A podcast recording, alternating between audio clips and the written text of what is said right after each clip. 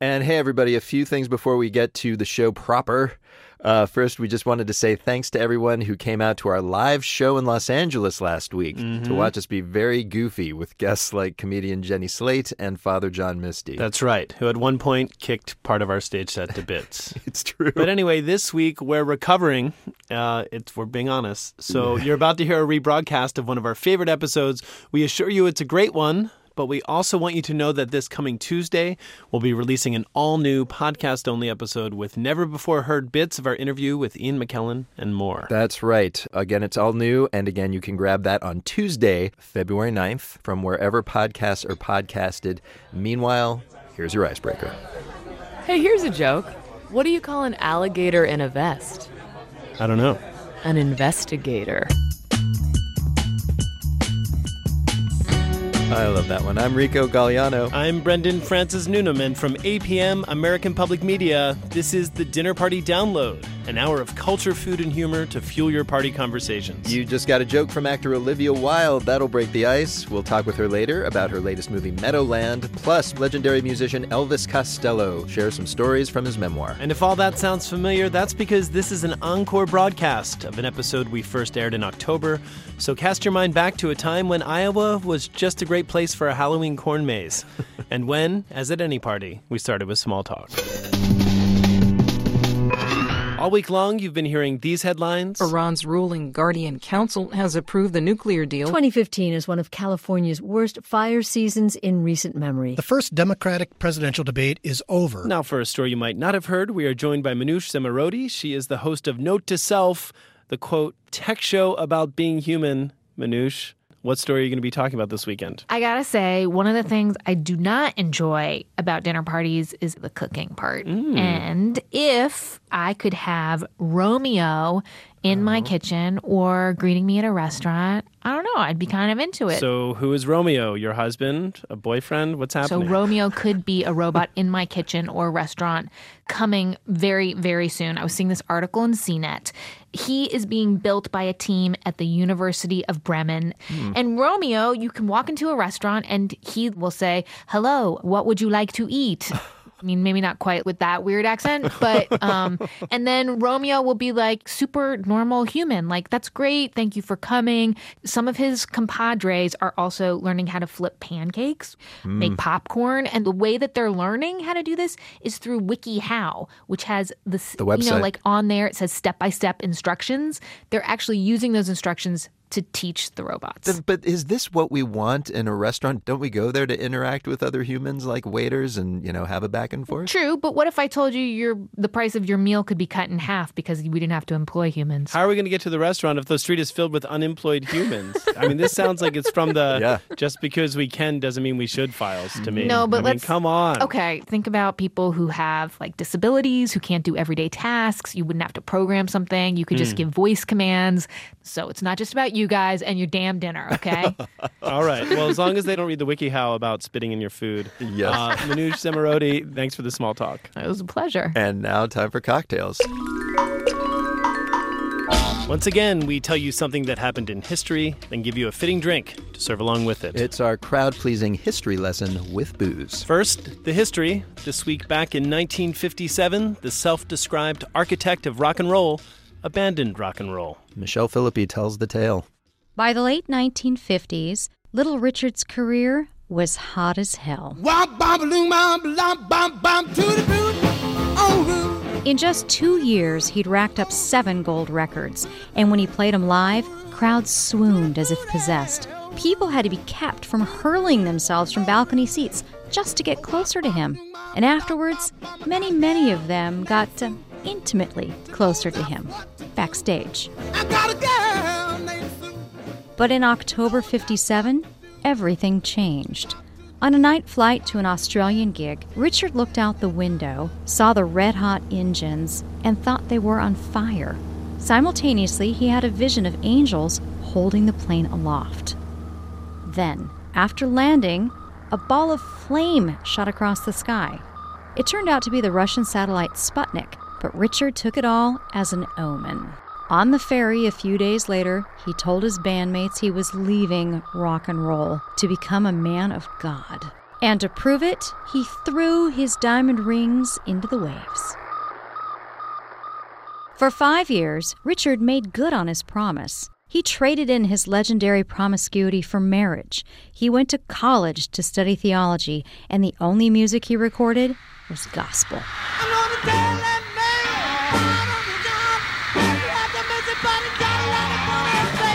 Richard returned to secular rock in 62 for a series of historic shows in Europe. But he never recaptured the level of fame he gave up five years before. Soon he was eclipsed by the style of pop practiced by his relatively unknown opening act, the Beatles.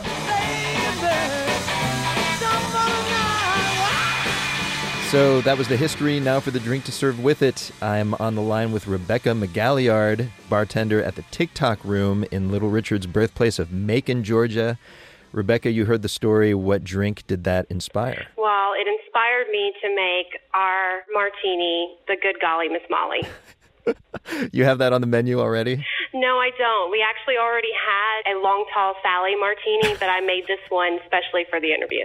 oh, well, that's very nice of you. You should start an entire Little Richard menu.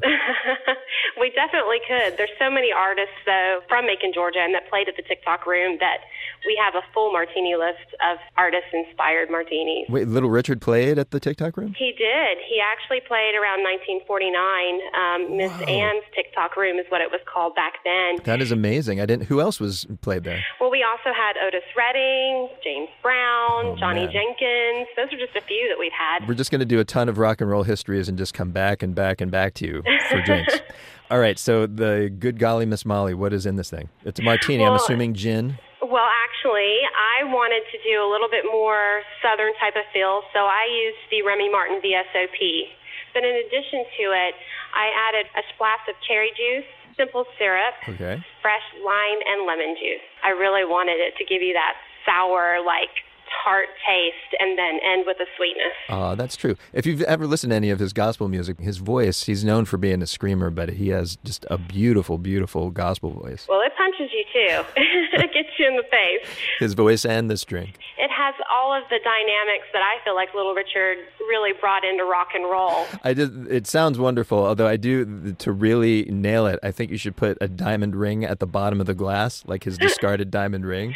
just so somebody can maybe throw it to their bartender. Well, it would be perfect for when people propose to other people at your bar.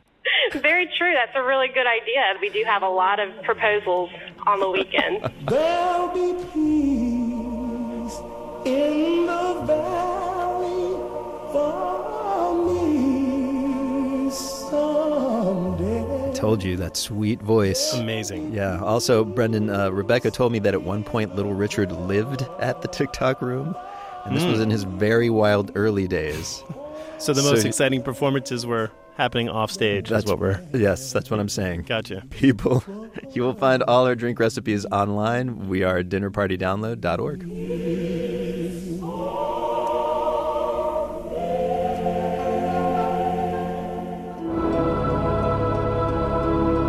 And now, time to eavesdrop.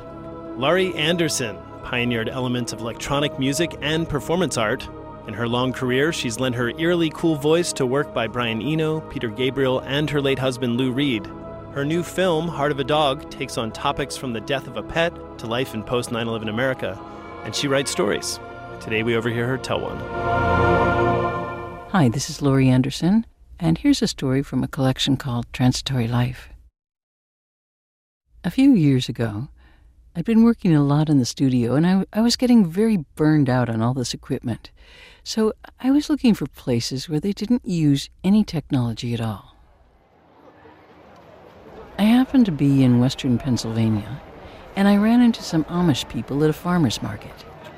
And they were selling vegetables and bread, and they all looked so incredibly relaxed and happy, just standing there with their arms at their sides, kind of peaceful and smiling, like if you wanted to buy their bread, that was fine, and if you didn't, that was fine too. And I thought, wow, I wonder what it's like to live that way.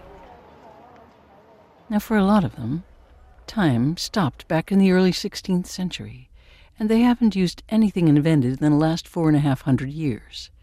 They just still use wheels and wind. So I was hanging around with them and I asked if I could come and help out and do some weeding or cleaning up on their farm. And they said, sure, why not? That, yeah, that'd be great. That, that'd be wonderful. And when I got to the farm, it started to rain, and it rained nonstop for days. And the family I stayed with was a couple and their son and a newborn who never stopped crying. And so we all sat around the kitchen table, listening to the rain and the crying and waiting for the weather to change. Once in a while, the rain would stop and we'd run out and pull a weed or two, and then it was back to the kitchen table. Now, actually, I kind of like sitting around kitchen tables, but I'd never done it for days on end, and I was finding it kind of hard to remember why I'd wanted to come out there in the first place. The longer I was there, the more obvious it was I might have come at kind of a bad time, because basically there was always an argument going on. Now, I've seen grudges, and I've seen the slow burn of rage, but I'd never seen anything like this before this kind of slow motion fury. The woman would suddenly look up and she'd say, David, you know I asked you never to speak to me in that way again. But since no one had said anything for hours, it seemed like kind of a weird thing to say. So I would look over at the husband, and there was no reaction. He was like tuned to another station. And it would be another hour or so before he answered her with some equally bitter comeback. Then one afternoon, their three year old, named Aguilan, which is Spanish for north wind, began a temper tantrum that went on for hours. And his mother is holding him and he's kicking her in the face and screaming. She's saying, Now, Aguilan, you know that we agreed that if you would just stop kicking mommy in the head, we would revise our agreement about suspending your privileges for next week and on and on like that. And I'm thinking, what does she think this is? The UN? I mean, this kid is trying to kill her. And I thought, you know, this is just never going to end. And then a dense fog rolled in, and we're back to sitting at the table staring at each other. Then one day, the grandma came to visit, and she joined us around the table, and she kept saying to Aguilan, Now, Aguilan, give grandma a kiss. And he's on the spot now, and I can see the look in his eyes, and it's the wary, hunted look of someone who suddenly realizes he's about to be tricked. But she keeps saying, When will you kiss grandma? When will you kiss her? And she's repeating this over and over like a loop. And finally he mumbles, I'll kiss you when we're in the living room. Which I guess seems pretty safe to him since we've been in the kitchen for several days now. A couple of hours later, we're all actually in the living room, and the mood has darkened even more. And she says, Well, Aguilan, we're in the living room now, waiting for her part of the deal. And the deal he'd made slowly comes back to him and you can watch him remember it. And he drags himself over in slow motion and puts his mouth to her cheek. And I'm watching it happen. A tiny boy who had just learned to kiss without affection. To kiss as a form of payment, as part of a deal.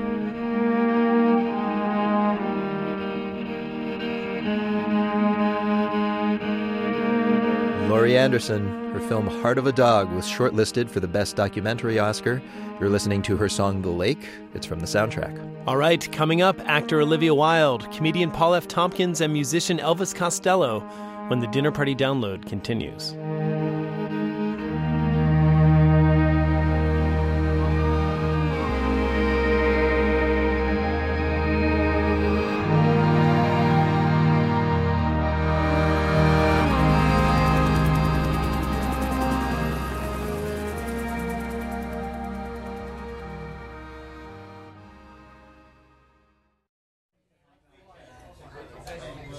Welcome back to the Dinner Party Download, the culture show that helps you win your dinner party. I'm Rico Galliano. I'm Brendan Francis Newnham. We should let you know this is an encore broadcast of an episode we first aired in October. It's well worth a second listen. Coming up, we have musician Elvis Costello talking about his memoir, and comedian Paul F. Tompkins tells you how to handle talkers at movie theaters. But first, Let's meet our guest of honor. Yes, and it's actress Olivia Wilde. She played the secretive young Doctor 13 on the hit TV series House, and she's appeared in dozens of films, including Rush and the Oscar nominated Her. But in October, Brendan spoke to her about Meadowland, a movie she produced and starred in, which came out on DVD this week. It's about a young couple whose child has gone missing. Wilde plays the mother, Sarah, and it's not your typical Hollywood drama. It's as much a meditation on grief as it is a story. When we met, I asked why she thought it would work. When I read the script and I saw that it did not focus on the disappearance of the child or the investigation, that it was focusing on Mhm. one year later and what these parents were going through, I so appreciated that they were cutting out all the kind of procedural, Procedural elements. crime stuff. So I knew that this was going to be different. And I, I loved how it wasn't afraid to portray Sarah as Your character, yeah. my character as the slightly less sympathetic one. You know, she's for instance, she teaches in a public school and she's a really terrible teacher. Yeah. This is like this is not Dangerous Minds. this is not Half Nelson. This is not stand and deliver.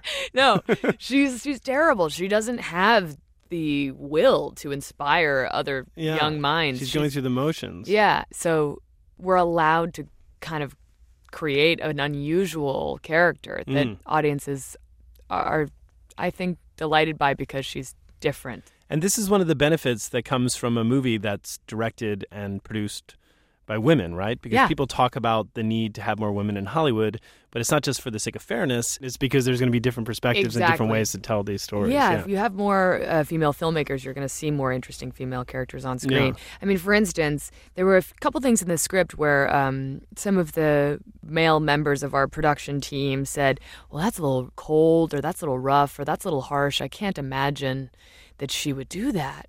And the women would say, "Oh, yeah, she would. This woman is dealing with the worst possible scenario. Yeah. I would do that and worse." Yeah. And I thought it was interesting. Men don't like to think of women as being in any way um, of not being nurturing. Mhm. They like to think of women as being nurturing, Mhm, and it's and it's an interesting thing to have to say no. In order to fully respect women as equals, you Yeah. have to allow for them not to be nurturing. Yeah. So I mentioned you didn't only act in this movie, but you produced it. What was that like wearing two caps on a production like this? I think it did help me uh, on this film particularly to be one of the producers because, for instance, there's one scene in the film that's a kind of a release, like the character finally loses uh, her mind and and has a chance to finally kind of go nuts and it- yes, yeah. there's true catharsis, and we shot it on this road in New Jersey called Fish House Road, which is a thoroughfare for 18 wheelers, Uh-huh. and in order to shoot the scene, we had to stop traffic, which was really like stopping uh, these trucks from delivering Yeah. goods across America. This is like the lifeblood of the Yes. mid-Atlantic region. Yeah. Yeah, sorry, Amazon.com. but we had about three or four minutes at a time to shoot the scene, and then they'd have to open up traffic again. So, had I just been an actor in the film, if they had said, listen, you have. Uh, about 90 seconds to perform this incredibly difficult yeah, scene. yeah. I would have been like, what is this? Yeah. The injustice. It's so unfair. And instead, because I knew exactly what went into that, Mm. I was like, okay, let's do this. Well, you're not entirely a stranger to producing things. Uh, both of your parents are award-winning journalists, Yes. Andrew and Louise Cockburn, who, in addition to having written several books, have also produced several documentary films. Yeah. You come from a big journalistic family. In fact, your both your uncles are journalists. I believe even your grandfather, on the one side, was a successful journalist. How, if at all, does that inform your acting? Do you think it does? I think it does. You know, what they all have in common is they're all storytellers. And I think this is my way of storytelling. I think I approach my characters in a sort of investigative journalist way. Mhm. I like to gather as much information about them as possible. Uh, I like to ask, uh, you know, in my mind, ask the other characters about them. Often, if you look through a script, you'll you'll notice that other actors, sorry, other characters res- responding to your character is actually giving you the most information about your character. So just Mhm. looking for those clues, and uh, you know, the thing that my family is is great at is just being really curious and really observant. Mm-hmm. And I think that's what makes a good journalist, a good writer, and I think a good actor too. So I live in New York. I love living in New York. I ride the subway every day. I get so many ideas from just Sure. being in the world, and I think part of that comes from from my family and just the way we were raised to kind of keep our eyes open and ask a lot of questions. But I, it, it occurs to me when I was researching that that you know DC is known for Hollywood for ugly people. Yeah. So clearly you had to leave DC. Like Had they to would get not out of there. they would not. It- you wouldn't even survive there. it is a one-trick town, and that's Yeah. why LA was weirdly familiar to me when I got there. That's I true. it's it's an industry town yeah, about power. Everyone's kind of doing the same thing. Yeah. Uh, you know, I was a total outsider when I moved there. I wore a lot of brown corduroy, so I stuck out a lot. stuck out. Yeah. Well, you you fit right in public radio with brown corduroy. I really do. Although you're wearing it, that looks more like Rachel Comey or something like that. That does not really. this is not the typical me. Yeah. Well, you were on television today. Exactly. Um, all right. Well, look, we have two standard questions Okay. we ask our guests, and the first question is, what question are you tired of being asked in interviews? Mm, there are so many. I played a doctor on television for That's right. five years. In house. In house. And people ask me if I actually feel like a doctor. If I Hmm. Interesting. Do they ask you if for I diagnosis? if I learned any medical knowledge. And, and the house question is dangerous because if you were, say, I don't know, getting a sandwich somewhere and someone started choking, people are going to look to you They- to help it's them. And it's happened like, on an heck? airplane. Really? It's happened on an airplane where they said, "Is anyone on the plane a doctor?" Are you kidding? And the people have looked to me like, "Can you help?" and the problem with it is that I actually think I can help. Like Wow. I've convinced myself that I know a lot more about that's the medical profession than I actually do. So it's very dangerous. Don't Yeah. tempt me. All right. I will perform surgery I'm, on you. I'm glad I'm perfectly healthy for this uh, portion of the interview. Okay, let me get to our second question, which is uh, tell us something we don't know. And this could be an interesting fact about you that you haven't shared in interviews, or it could just be an interesting piece of trivia. Um, gosh. This is, isn't it so sad when you realize like you've divulged so much about yourself? well, you are an actor and you have you been for a don't long know time. if there's anything people don't know. Let me No, think. I mean, um, there's some I there's some interesting tidbits to your biography that I'm not sure everyone knows. Okay, help me out. Well, you're going to be in this upcoming Scorsese Yes. HBO show called Vinyl. That's right. So that's about 70s rock and roll. Yeah. And I did read about an anecdote where, as a little girl, Yes. your parents were kind of big dinner party throwers in Yeah. DC, Mick and, and Mick Jagger sent you to bed. Yeah, but not in the way that you imagine Mick Jagger sending people to bed. I wouldn't let Mick Jagger anywhere near my little girl. oh no. Yeah, that's maybe something people don't know. I uh my Mick Jagger is a really smart dude Mm, and went to the London School of Economics. Exactly. Very interested in economics, very interested in, in the world. And I think when he's in DC, he likes to hang out with, you know, the, the nerds. Politicos and journalists. Exactly. Yeah. And my parents had some of the best dinner parties for the nerds, the coolest of the bunch. And I really. I, I used to climb under the, the dining room table and with a pillow, thinking that none of them knew I was there. Yeah. Like I would army crawl under their legs and just lay down and listen to them talk. And uh, at one point, Mick Jagger was there, and this was an unusual thing to have someone from like the shiny professions, you know, Yeah. music and entertainment. Uh, and I had no idea who he was. And I said, "Excuse me, you're sitting in my chair." Because that was my How- place how at the dinner you? table. God, I mean, I must have. I was really young. Yeah. I was like eight or something. Yeah. And so what he happened? just said, "Go to bed." and I was like, "Who is this guy?" So when you were crawling under there, could you recognize from his boots that he was a rock star? like, "Who's this guy? What are these pointy They're probably shoes? platforms. Who's this lady?" Olivia Wilde, her film Meadowland is out this weekend. And in case you were wondering why she has a different last name than her parents, the answer is she changed it. Oh. Yes, she took her surname from the great Irish wit and playwright Oscar Wilde. Aha. are. Who would have felt right at home at one of those dinner parties, it seems like. He would also have pointy boots, you're right. I, that's, I, I feel like he would. All right, so we've met our guest of honor. We've cast an aspersion about Mick Jagger. This seems to me like a good time to learn some manners. Agreed. Each week you send in your questions about proper etiquette, and here to answer them this time around is Paul F. Tompkins. He hosts the fusion talk show No You Shut Up, the podcast Spontaneanation. He has appeared on Real Time with Bill Maher, and he does the voice of Mr. Peanut Butter on the Netflix series Bojack Horseman. Honestly, that's only the tip of the iceberg. His latest project is a comedy special for Comedy Central called Crying and Driving.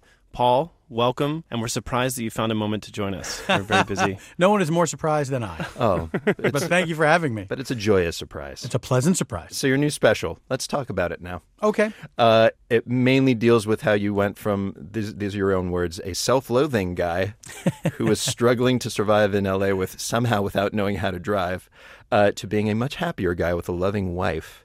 What was the starting point for writing this show? Like, what of the stories you tell was the central scenario for you? I think it began with learning how to drive, uh, conquering a lifelong fear, and uh, finally gaining a level of independence that was unbelievably new to me, but very commonplace for everyone else. Most of us do this in high school Yes. as a kind of matter of course. Mhm. Why was your high school not located in the world? Did What- you hear the lifelong fear part? it seemed impossible to me. When I was a teenager and my friends were getting their driver's license, I'm like, what is everyone doing? Like the, I, the amount of things that you had to remember in order to make a car go and not kill anyone, it seemed an impossible amount to me.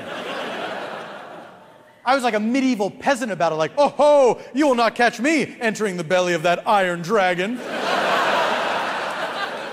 Throughout this comedy special and your humor, there's kind of a, a sweetness. There's almost no cursing or blue humor. Did you purposely decide not to do more aggressive comedy? Um, I'm not a very aggressive person, and so it's it's uh my. This my- is why you weren't a driver, Paul. Probably. That's well. I'm sorry. The best drivers are defensive drivers. Of course. Exactly. Right. That's what it says in the lesson. Yes. That's right. um, as far as like the language is concerned, I prefer it that way. I'm not here to say I, I never announce it. I don't make a big deal out of it. Like, folks, don't worry, you're not going to hear any curse words tonight. The whole family can watch this um, because I don't I don't feel it. First of all, I don't feel like the whole family can watch it because I, hopefully I'm talking about ideas that are sophisticated enough that.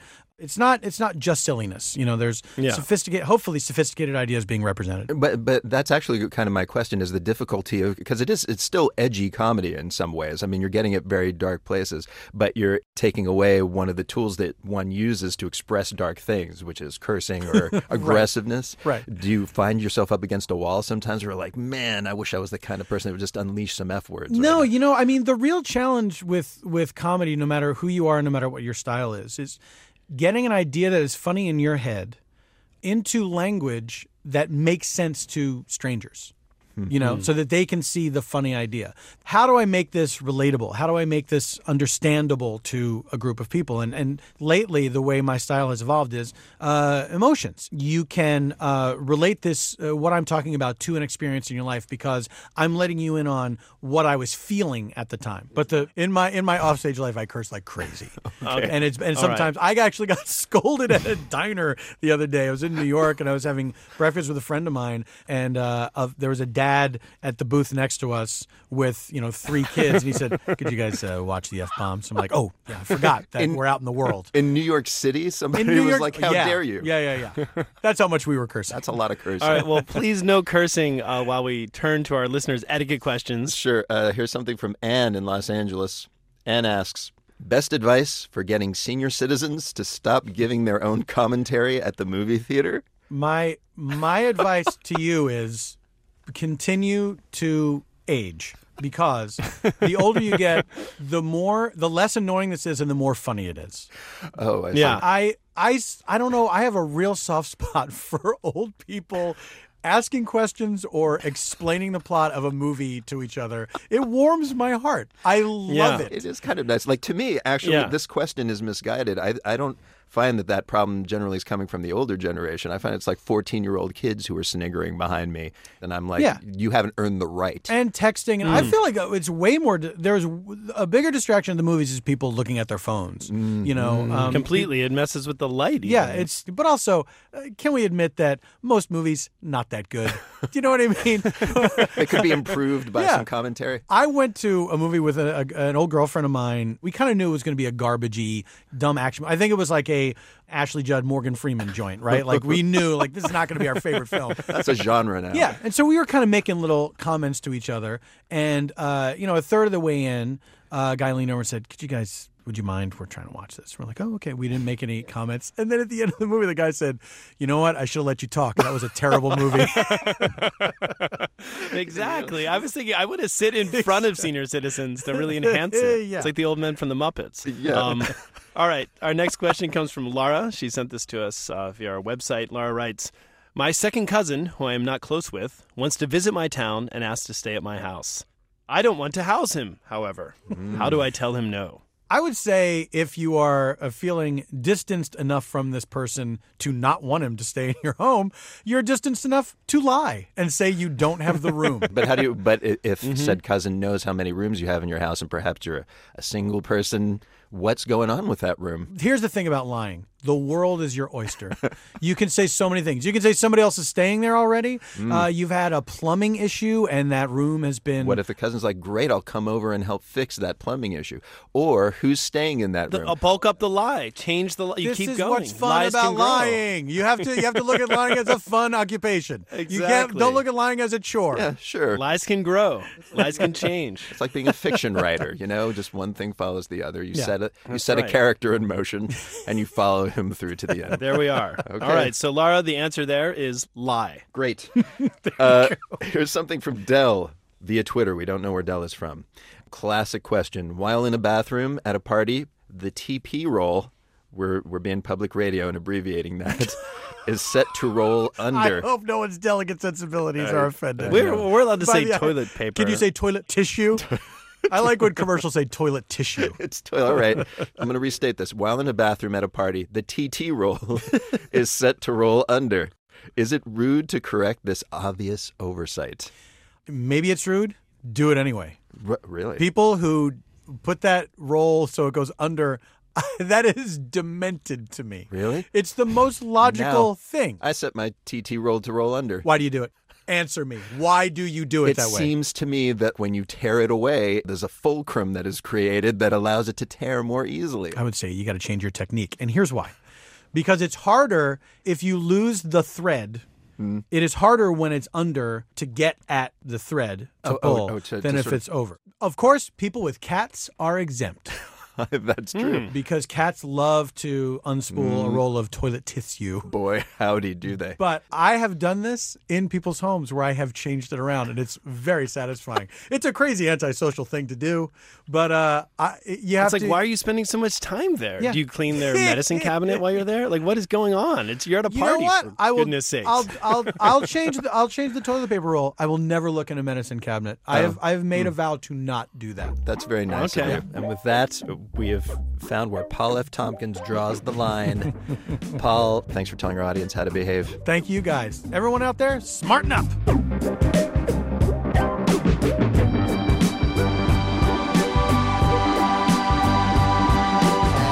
Paul F. Tompkins, his show No You Shut Up on the Fusion Network returns this week. And folks, if you have questions about how to behave or uh, about how to position certain household supplies, send us your queries. Head to dinnerpartydownload.org and click contact. We're going to take a little break.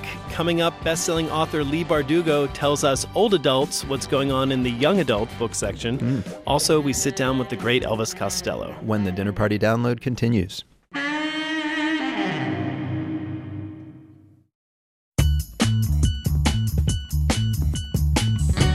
I'm Rico Gagliano. I'm Brendan Francis Newnam. Welcome back to the Dinner Party Download, the arts and leisure section of public radio. In a few minutes, best-selling author Leigh Bardugo lists some grown-up books in the young adult section. But first, how about we hear from a legendary musician? That is a capital idea, sir. Rock and Roll Hall of Famer Declan McManus, aka Elvis Costello, has had one of the most fascinating careers of any pop musician.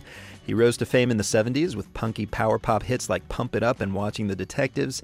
Then he started exploring the Motown sound, country, jazz, classical, and art music. And he went on to collaborate with the biggest names in all those genres Paul McCartney, Burt Bacharach, T Bone Burnett, Allen Toussaint. It is a crazy list. Indeed, which explains why his new memoir, which is called Unfaithful Music and Disappearing Ink, clocks in at 650 pages. In it, Elvis talks a lot about the music that shaped his tastes. So when we spoke this week, I asked him to start by reading a passage about his first exposure to the Beatles. Elvis's dad was a singer in a UK dancehall band, and each week, music companies would send his dad fragile acetate records of new pop tunes so he could learn to sing them. Here's Elvis reading from the book. I never paid any attention to what became of all the records my dad brought home until January 1963, when he was asked to learn Please Please Me by the Beatles. From my room, I heard my dad playing this record over and over again, memorizing the descending cadence of the melody. To say it was thrilling and confusing doesn't do it justice. I went into the living room and sat quietly on the couch. My dad usually didn't like to be disturbed when he was working, but I suppose he could see my interest in this song was a little stronger than anything that he had registered before. After the record ended, he lifted it off the turntable, put it back in the paper parlophone sleeve, and dropped it on a pile of sheet music. I don't know how I formed the words exactly, but I asked if he needed Please Please Me anymore. he laughed, and he handed the record to me. and that's exactly how it happened. I mean, you know, he was doing that week in, week out, and I didn't even register the other records.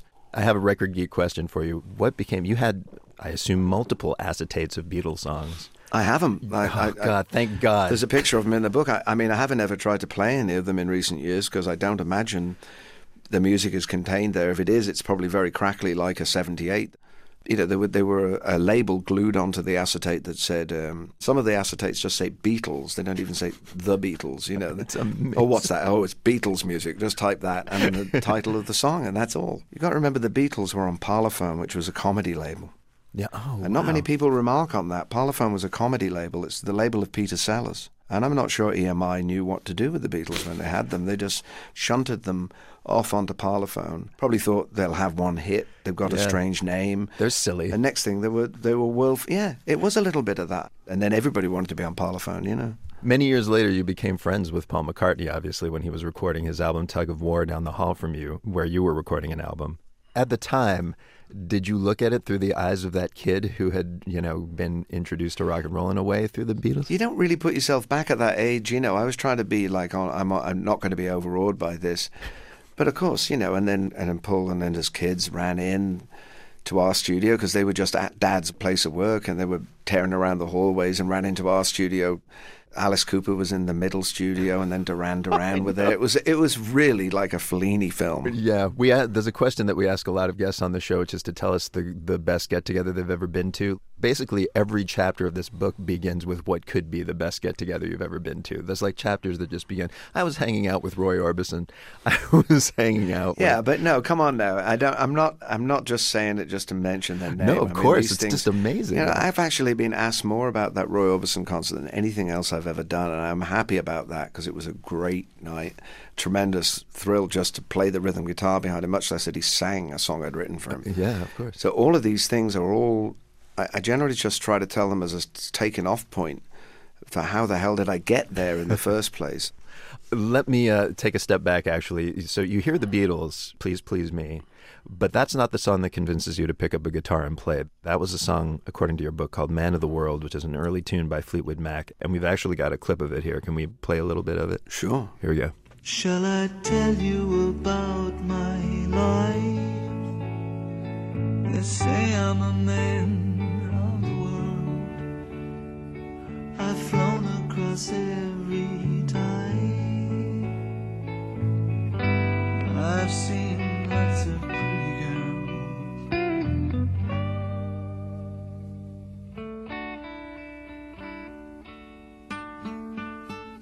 guess I've got everything I need. I wouldn't ask. It's such a beautiful, Beautiful. song. What drew you to that song? Well, I think, you know, when you, I don't know what age, I was 14, perfectly melancholy for that age. And I do love Peter Green. He was probably my favorite guitar player. And, uh, Who was then in Fleetwood Mac, yeah? yeah, and the fact that when you say Fleetwood Mac, of course, it conjures up a much different image to American listeners. But for us, it, this was this group. Yeah, it was pre Um, Stevie Nicks. Yeah, quite a lot pre. In the late 60s, they made these really extraordinary, very original sounding records. And I had never been moved to pick up the guitar. I'd had one for a number of years, but something about this song made me persevere. I really worked at it because it's, as you hear, it's not easy. It's not a three chord trick. Now, it's interesting because you say in the same chapter that you talk about playing that song that you couldn't imagine at that point playing some other songs you really loved, which were Motown songs. Or Beatles songs. Weirdly enough, I couldn't play, I couldn't imagine how you could actually make that sound come out of an instrument. But how is that possible? Because the song that we just heard is not easy. Yeah, but it does start with one guitar. You know, the Motown songs sounded like orchestras to me. I was so shocked when I went in the early 80s to Hitsville in, in the original headquarters of Motown, yeah. And it was a tiny little sh- single house, it seemed to me. And I'd imagined the studio in, in my dream was a cathedral because that's what it sounded like with wow. Levi Stubbs singing Bernadette or some song like that. You know, the reverb made it sound like this huge space, and there were strings and woodwinds on some of the songs, and somehow those records seemed beyond my imagining. They sounded human, but at the same time they sounded superhuman. You know. Sure. Well, and, and when they first came, when they first came over, they came on the Friday night rock and roll show, pop show. Ready Steady Go, which was the yeah. first really hip show on British TV, yeah. and I don't even think they were singing live. I'm pretty certain they were lip syncing. Oh, yeah, but their sure. moves and the way they dressed was so thrilling. They made all the English groups look like they were wearing potato sacks, you know, and, and, lumpy guys kind of like jumping from foot to foot. And there's Martha and the Vandellas, you know. It was like, it was so incredible. Indeed. Well, you learn eventually. You learn a, a, lot more songs. You write a few of your own, and then the '70s you become famous. Bang! It was that easy. Uh, in the book, you recall playing on tour with the Clash around 1977. No, we weren't on tour. We were just at a festival in Belgium. Being on tour would flatter it hugely. really, being drunk at a festival would be a more accurate description. I mean, I told the story not to make myself look hip. Oh, hey guys, I knew the Clash, you know. No, no. But so much as I think the story was so idiotic uh, went to this festival. We played. Nobody could care less about us. The Clash played. People were throwing cans of beer at the security, and then we all ended up in a in a hotel room. And then this idiotic scene occurred where the other members of the Clash were teasing Joe, Joe Strummer, because they'd spotted that we had a very slight physical resemblance, like we could be distant cousins. and um, then when Joe put my glasses on, of course, that must have confirmed the suspicion that the, they had. The resemblance. They all just burst out laughing, you know, and, and it's such a sort of a sweet memory, really, because you know all the other things were also furious, and some of it sort of trumped up. Yeah, the punk rock scene at the time. You have to say, in retrospect. Well, this is what I wanted to get at. You write that the, you were all just basically silly young people yeah. until a journalist would approach you. Oh yeah, then you go into the script, and then you go into the act. Yeah. Well, what was the script? What what did the routine consist of in 1977 for you? Well, for me, it was those first interviews, I said a few things which obviously I couldn't have calculated what that they would make so many headlines. Like? Yeah, the, well, the first interview I went to, I, I'd had an attack of vertigo. And by the time I got there, I was just grumpy, you know. And it came out as surly, and uh, and they romanticized it into, you know, this is this is his demeanor, he's dangerous, you know. And and then the next interview I did, I took the precaution of drinking 14 Pernod's before I went to it. And so everything I came out, you know, you're exaggerating, you know, and they'd goad you a bit more, and I'd say something else a bit more outrageous, and they'd like that, you know, so I'd say it again, you oh, know. Yeah. And then after a while, it just got convenient just to live by that script because then I wouldn't have to answer any more questions. Well, the good news is we've got just one more question for you, and then we'll let you go. Uh-huh. Uh, and it's one of the questions we ask all our guests, which is if we were to meet you at a dinner party, what question should we not ask you? I really don't. I don't really think there's anything that I would be. well, know. let me flip this by you. Would, would you mind if somebody asked you, could you sing the secret lemonade drinker jingle? I could, but will I? Is the question. You know, I was 17 when I did that, so that's I don't have quite the same voice. This is my sneaky way of asking if you. Would oh, you actually want me to do it? No, I can't. I'm not. No, no. You'll have to find the recording of that. Oh, we have it. And uh, can we? no, I'm sure can we play I'm it? sh- you should play it. I think it's wonderful. You want to set this up for the people that almost certainly don't So- know what this is? So my, my, my father in the 1960s, aside from playing on the radio with a dance band, he he would record jingles for advertising, and um, one of them, strangely enough, in 1973, was a lemonade commercial for a brand of lemonade that's as popular and as well known in England as Seven Up is, you know.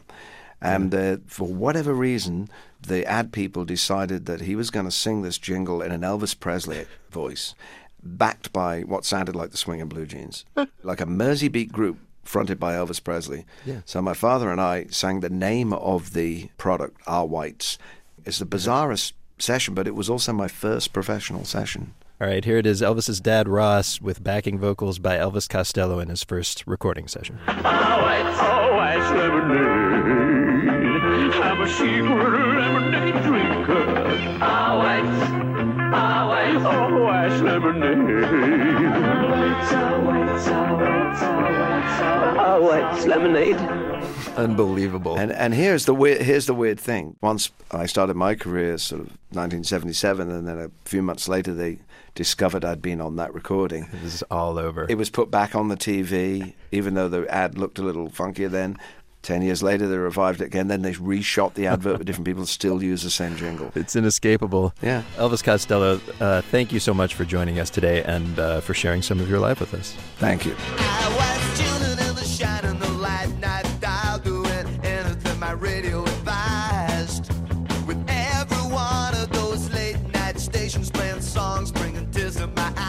Unfaithful Music and Disappearing Ink is the new memoir from Elvis Costello. It came out this week, as did an accompanying soundtrack featuring his music and audio excerpts of passages that didn't make it into the published book. Because, you know, he had to keep it to a lean 650 pages. Of course.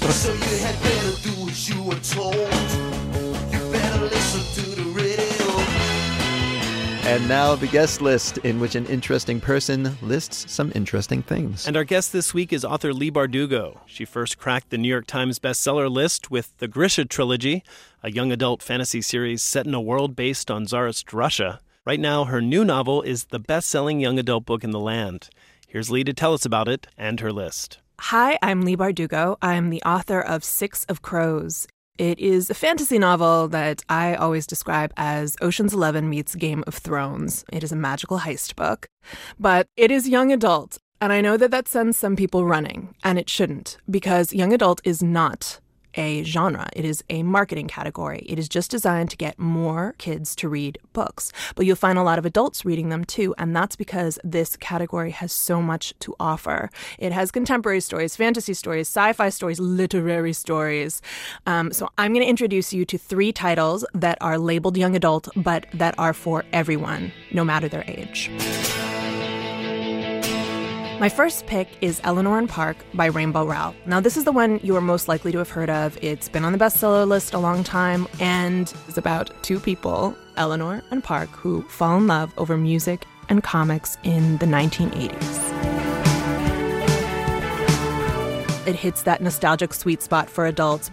When you hear these kids describe the first time they hear Love Will Tear Us Apart, if it doesn't move you, you are dead inside.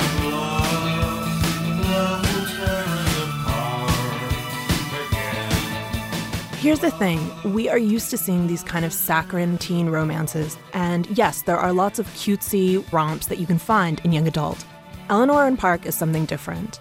Rainbow Rowell writes Falling in Love with this beautiful clarity and this humor that, trust me on this one, it will resonate with you.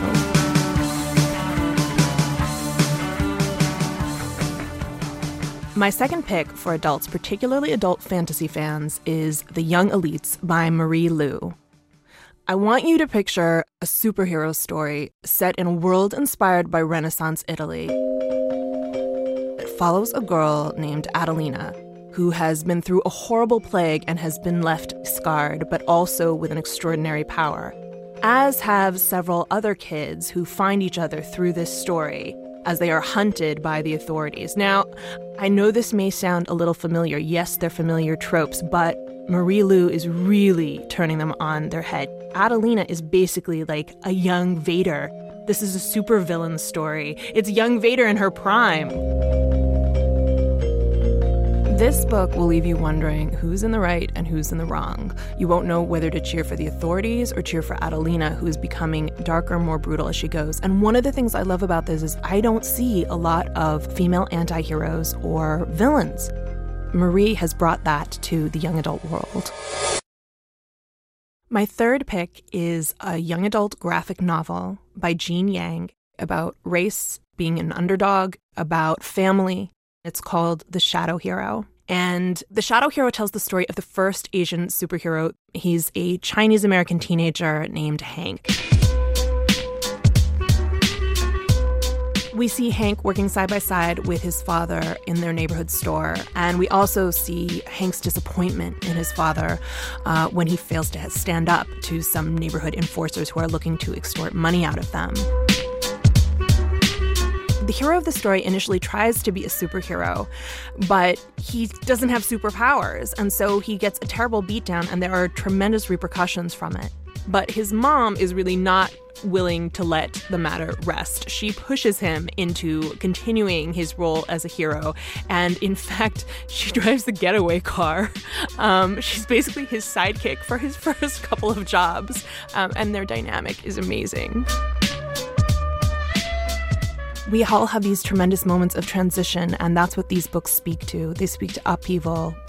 And I think we can all relate to that. We get married, we get divorced, we have kids, we start a new job, we move to a new city. We're always trying to define ourselves and find our tribes. That's why adults seek out young adult books. Leigh Bardugo. Her novel Six of Crows was one of the New York Times notable books of 2015. And that's the dinner party download for this week. Be sure to stop by next week and you'll hear the live show we just taped in LA, starring musician Father John Misty and Mozart in the Jungle actor and producer Jason Schwartzman. Till then, the party doesn't end when our voices leave your eardrums. We're always on Twitter or Instagram, where our handle is Dinner Party DNLD. Jackson Musker is producer of the Dinner Party Download. Our associate producer is Nina Patak, and our associate digital producer is Christina Lopez. Carla Javier and Kristen Coons are our interns. Bill Lance engineered, and our executive producer is Larissa Anderson. Not Laurie Anderson, but they're equally cool. Till next time, bon appetit.